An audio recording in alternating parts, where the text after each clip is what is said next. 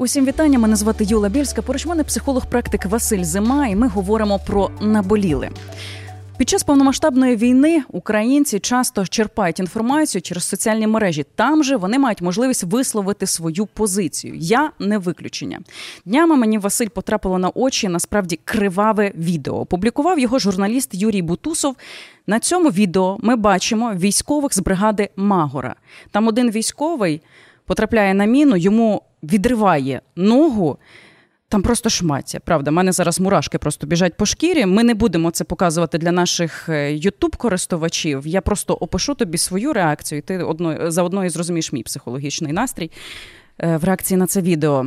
Він намагається накласти турнікет, йому це вдається. Він повзе до БМП. Ми бачимо, як просто волочиться по землі. Ось ця його нога.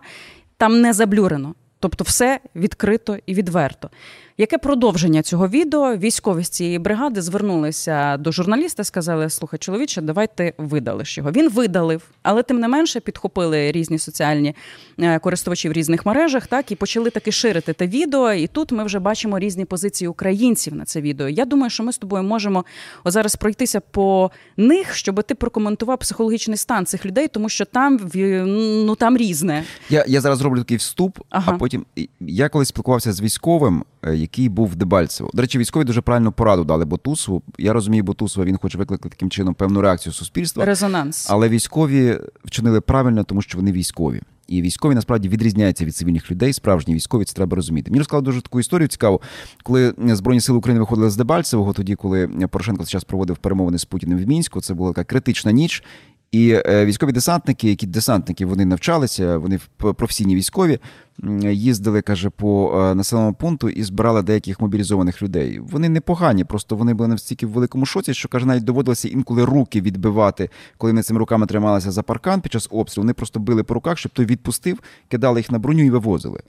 Е, тому що професійні військові, які можливо психологічно готові до війни, і люди, які до неї не готові навіть на фронті, поки вони не вживуться в цю війну, це трохи різне сприйняття е, е, реальності і сприйняття війни. Війна кривава. Тому я зробив такий вступ, щоб ви зрозуміли, що сприйняття війни професійним військовим при всіх її жахах і страхах, які там є, і цивільним і необх... це різні да, і, і при необхідності вбивати, і необхідності бачити, як гинуть твої побратими, в когось розлітається в голова, в когось відривається нога. Але ці люди розуміють, куди вони йдуть і де вони живуть. Хоча вони теж отримують травму військові. Але вони сказали дуже правильну річ журналісту Ботусову, видали це відео. Я поясню пізніше, чому це правильно. А тепер давай послухаємо реакцію. Так, тут власне ситуація наступна. Ми маємо з тобою розібратися в принципі, от е, що можна публікувати таким чином в соціальних мережах. Чи має місце це відео бути ось там, от в інстаграмі? Тому що ось позиції, так пройдемося по них. Позиції такі: перше, таких відео треба більше, щоб люди схаменулися і не на дискотеки ходили. Люди, які ходять на дискотеки, вони такі відео не будуть бачити. Вони туди навіть не заходять і не дивляться. Вони дивляться інсту, хто там який лук собі підібрав, де можна відпочити, або скільки коштує грошей Це купити, люди. купити собі перепустку і виїхати чоловікові за кордон, скажімо так, який хочеться зробити.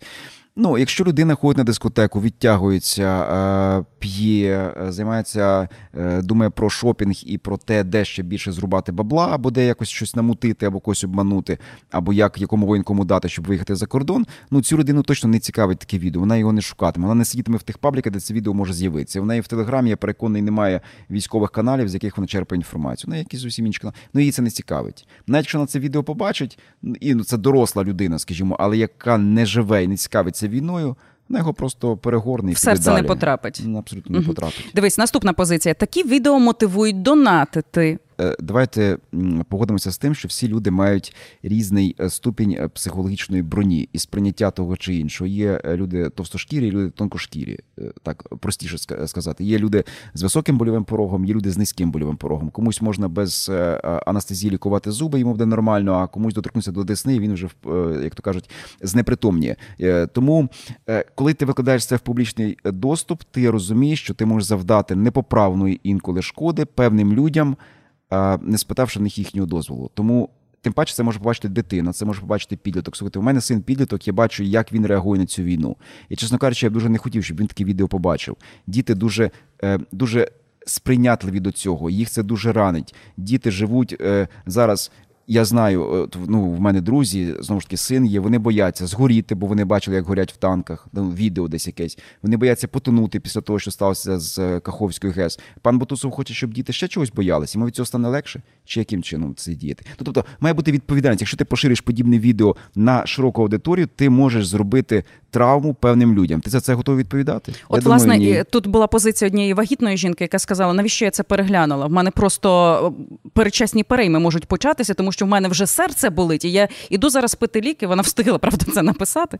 Ну але тим не менше, вона висловила свою позицію. Вона каже, що це неприйнятна історія. Тобто, все-таки має бути граничне обмеження по віку. Я не знаю, там щоб були якісь категорії, де інстаграм е, дасть можливість ставити так. Це не можна дивитися вагітній, підлітку, дитині і так далі. Більші обмеження, але відео поширювати таке.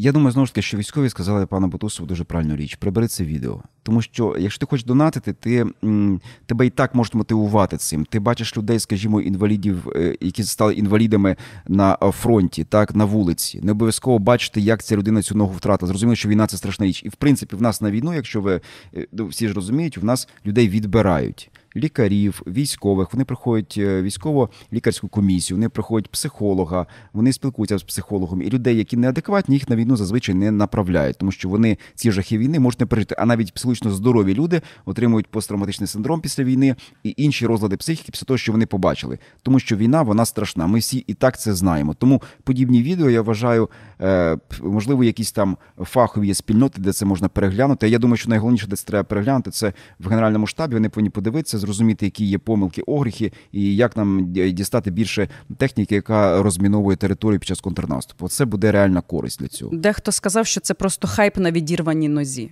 Звучить дуже страшно, грубо, але по суті Дехто, хто почав поширювати це відео, власне, назбирав дуже багато додаткових підписників собі, коментарів, лайків і активність акаунту. Дуже не хочу думати, що хтось таким чином просто накручує підписників, е, е, але кожен підписник в телеграмі це е, зайві гроші, давайте не забувати. Я не думаю, що військовий приїхавши додому, збере дружину, дітей своїх посадить поряд, скаже, давайте подивимося, як в нас людям голову відривало і ноги відривало на війні, і як росіян розривало від мін, і як мої побратими горіли в БТРі. Хочете подивитися? Давайте подивимося. І сідає з родиною родину, і маму покликав і показує відео. Каже, давайте дивитися, як воно на війні страшно.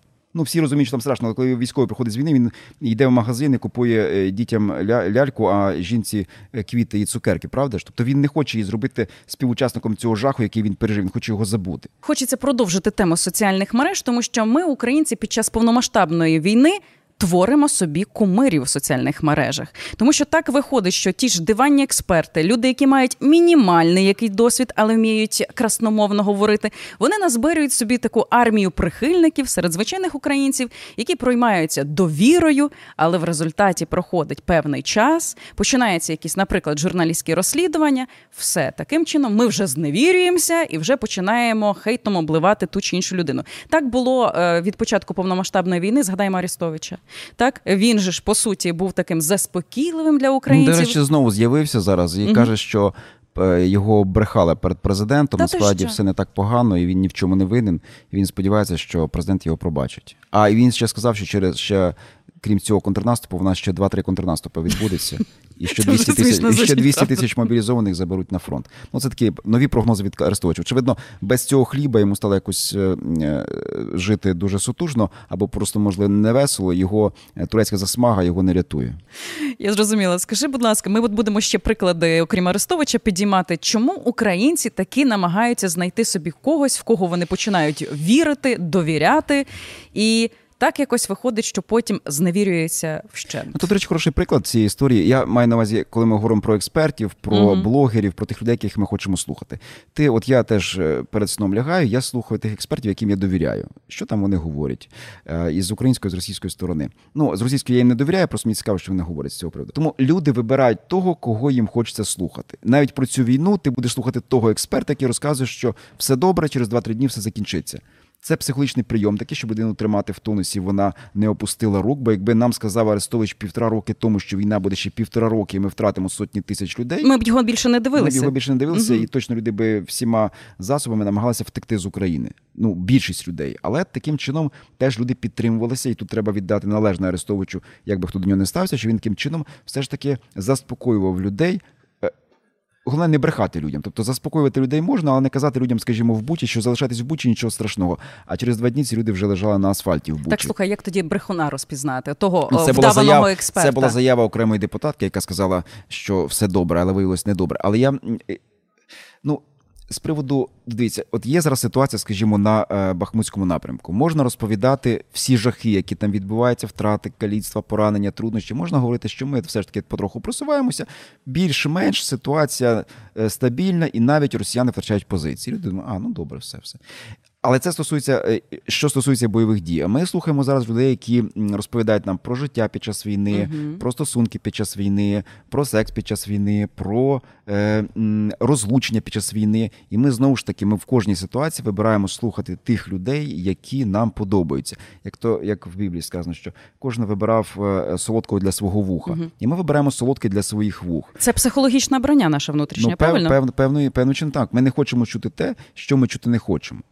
Ну, дивися, е, інший приклад Спартак Субота, так, психолог, який е, психотерапевт, він себе називав з е, дипломами, в яких там знаки питання великі. Так, і нещодавно, до речі, проходилася книгарною. Дивлюся, і книга його є. Хоч його вже абсолютно обісрали всі, хто тільки міг, так і вже багато хто звинувачень йому насипав так добряче. Тим не менш, він далі продовжує вести в свої психотерапії. Ну, Він зібрав свою аудиторію, яка його не зрадить. От а яким чином настільки вибудовувати комунікацію тоді, от таким, от ну давай давайте відверто, підставним експертам, щоб це маніпуляція свідомістю людей, щоб потім їх настільки втримати, бо бо лишилася фан-база в нього частково лишилася після тих розкриттів журналістських.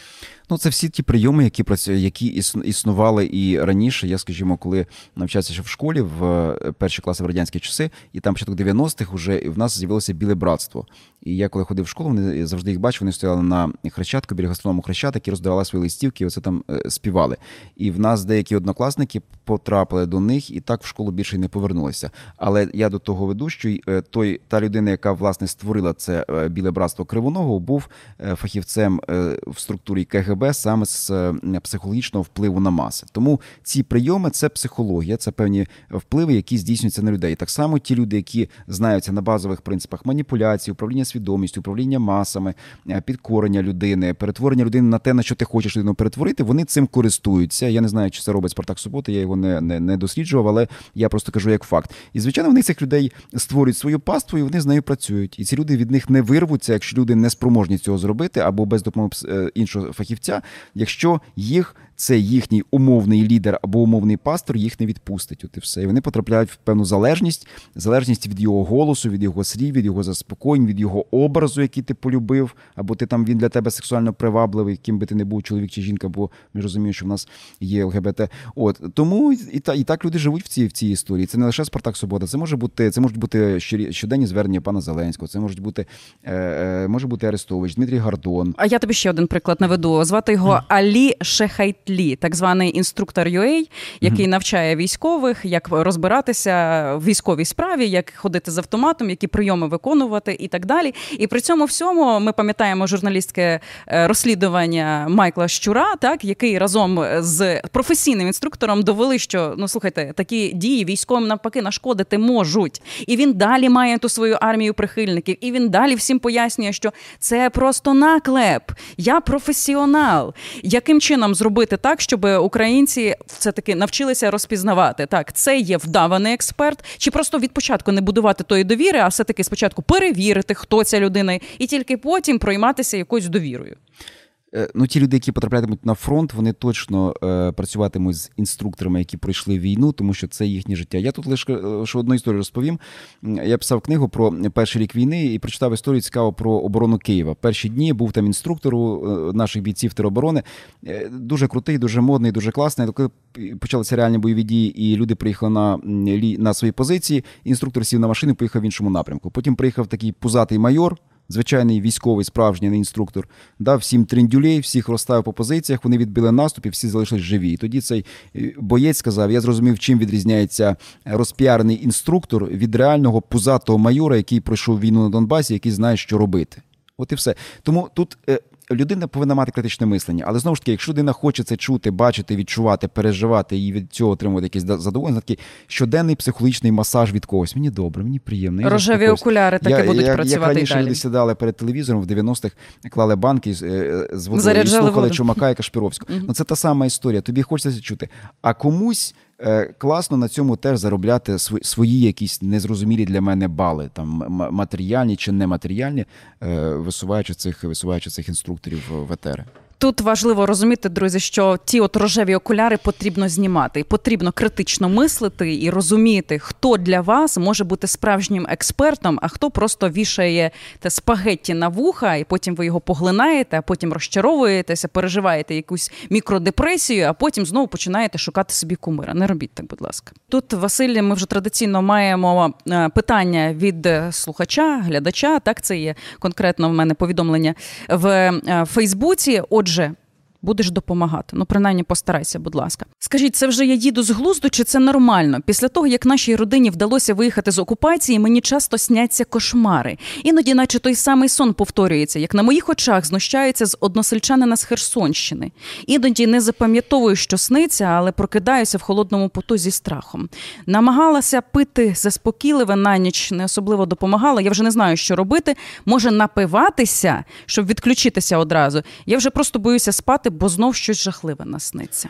Ну тут одразу все те, що перераховує жінка в цьому листі: алкоголь і певні препарати, які вона вживає, це якраз те, чим не можна надуживати. Алкоголем точно не можна надуживати, тому що е, алкоголь сам по собі провокує е, кошмари, навіть якщо ти їх не бачив, в тебе немає цього фактору стресу в в, твоїй в твоїй свідомості. Ну і препарати також е, є валер'янка, є якісь такі ромашку можна пити, якісь такі простенькі, заспокійливі, і ті, ті, те, що розслабляє твою нервову систему. А щодо препаратів сильних або седативних, або транквілізаторів, то звичайно треба радитися з лікарем, перш за все. Е, я розумію, що тут є історія певного стресору, який uh існує в її голові. Людина бачила смерть, бачила знущання, і це в ній засіло. Тут варто звернутися певно, все ж таки до е, фахівця зі сну. Є Тет-а-тет такі люди. Так, поспілкуватися тет-а-тет, якщо ти не можеш цього позбутися, бо ти це пережила. Це перше, і знову ж таки в цій історії точно не треба надоживати алкоголем. Є прості поради. Знаєте, треба, по-перше, точно спати з 10 до 2 ночі, потім можна блукати, дивитися на місяць, читати новини і так далі. Потім перед сном, ну принаймні за деякий час до сну, хоча б години за чотири, не читати новин про mm-hmm. події на фронті. Бажано взагалі е, е, вибухне ЗАЕС, Китай допоможе Росії, Росії не можна перемогти. Це розбурхує за... свідомість, да, так? Це розбурхує свідомість, людина починає цим жити, і перед сном це не впливає. Тому новини краще читати, от саме такі новини читати десь о третій, четвертій годині дня, максимум до п'ятої години, потім не читати. Е, також впливає стан фізичної людини на те, що вона бачить у своїх снах.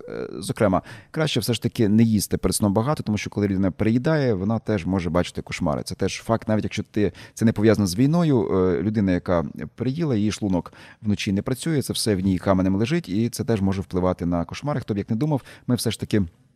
І духовні, і душевні істоти, але фізичні істоти також. Але є той стресор, який існує зараз, незалежно від того, хочемо ми цього чи не хочемо. Це війна на війні, ми чи не на війні. Я знаю історії. Мені розповідали мої колеги коли люди, які, скажімо, виїхали з Маріуполя, їх рятували від спроби вчинити самогубство за кордоном, тому що виїхавши за кордон, вони не змогли виїхати з цього Маріуполя, який залишився в їхній голові, в їхній душі, в їхній свідомості. Ну, вибачте мені, коли ви ходили містом перед вами, снаряд розривали людей, е, вибуховою хвилею людей вибувало з вікон, вони падали перед вами на вулицю. Е, загиблі діти, які стоять діти, живі і загиблі, і живі діти, які стоять біля могил своїх батьків, е, люди, які їдять щурів і п'ють воду з калюш. Слухайте, це забути неможливо. І тому тут теж треба працювати з фахівцем. Є така війна, є та війна, якою живуть люди у Франківську, Львові, Тернополі, навіть почасти там е, в Черкасах, інших містах. Війна тилова, але війна з обстрілами, з інформацією про загиблих, про е, те, що твого чоловіка, брата, свата забрали на війну. Теж це війна, в якій ми живемо. І тому ми цей стресор не зможемо прибрати з нашого життя ніяким чином. Єдине, що треба робити, от те, що я казав, і плюс. Е, ну це просто до поради, бо війна війною є інші моменти, які є в житті людей, скажімо, хвороба. Якщо у вас є якась серйозна хвороба, про яку ви не знаєте, це може бути онкологія, яка десь народилася, але поки вона не дала про себе знати больовими відчуттями, бо онкологія знову ж таки в нас спершу спершу клітини здорові сприймають ці клітини як свої, тому вони на них не, не реагують, і ви не відчуваєте болю, але вона може вирости і тоді вже пожирати. І це можна відчути. Тому це може бути онкологія, це може бути якась інша хвороба, там е, кіста, розлади е, е, шлунку, чого завгодно. І такі моменти теж можуть призводити до кошмарів. Організм таким чином сигналізує, тому все одно варто, якщо вам сняться постійно кошмари, окрім війни, ви маєте сходити до, до лікаря і провести угу. певну діагностику свого організму, тому що це може бути хвороба, про яку ви не знаєте, але яка є.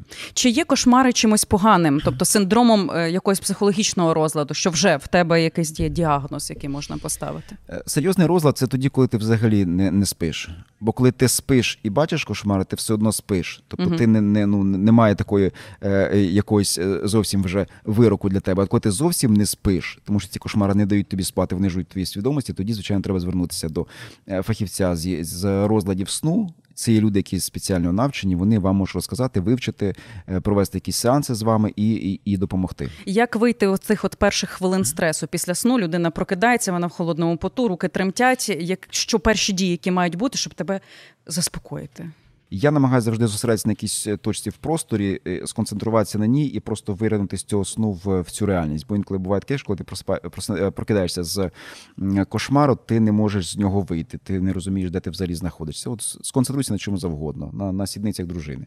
Ну я я образно кажу, звичайно, на на, на, на, на, на іконі, яка там висить десь десь в кутку. І просто і, і, від одного до іншого. Кому ж ближче, да, так? А хто дружини, хто там чоловіка. Але просто треба з цього вийти вийти і зрозуміти, що ти в реальності, а потім буде поганий настрій. То треба дуже добре е, прогулянки, зробити зарядку, випити кави, почитати щось позитивне. Маєте біля себе, до речі, кілька позитивних книжок. Просто беріть їх і шоколадку читайте. з'їсти допоможе? Шоколадку можна з'їсти. Ну, ну вона... каже, там же ж воно стимулює гормон радості. щастя. Так, стимулює гормон радості і набір зайвої ваги. Так. так. Е, скажи, звертатися до сонників це нормально? Якщо якийсь такий сон, і ви розумієте, що воно щось таке хороше, ну то мовно кажучи, мені нещодавно приснився чорнозем, багато чорнозиму. Я думаю, ну подивлюся. Бо я мені таке ніколи не снилося. Я думаю, подивлюся. Кажуть, ага, це багатство. Думаю, ага, хорошо. Я тоді буду в це вірити. Бо якби приснилися якісь миші гнилі, там, скажімо, чи ще щось таке, я б не дивився. Зайти в каламутну я воду, б, значить, я б розумів, що це щось погане, думаю, ну я не буду краще дізнаватися. Тому, звичайно, не додоживайте. Коли щось таке, якісь хмарки є, сняться, е, дівчата молоді чи хлопці, якісь квіти, щось таке красиве, позитивне. Подивіться, може воно щось вам буде добре. Якщо якщо якісь негативні Коротше речі, кажучи, якщо хороше, сприймайте, сприймайте погане, погане не сприймайте. Все, і таким чином виходимо з ситуації ситуації. Я ж кажу, людина, вона віра працює в цьому житті і як психологічна установка певна, тому краще не, не треба вірити в погане. Василь, дякую тобі за цю розмову. Сподіваюся, комусь ми допомогли відповідями на ті актуальні питання під час війни. І Нагадуємо, друзі, підтримуйте український контент, поширюйте це відео, ставте пальця догори, підписуйтеся на канал «ФМ Галичина. Ну і звісно, вже наступного тижня очікуйте на нове відео.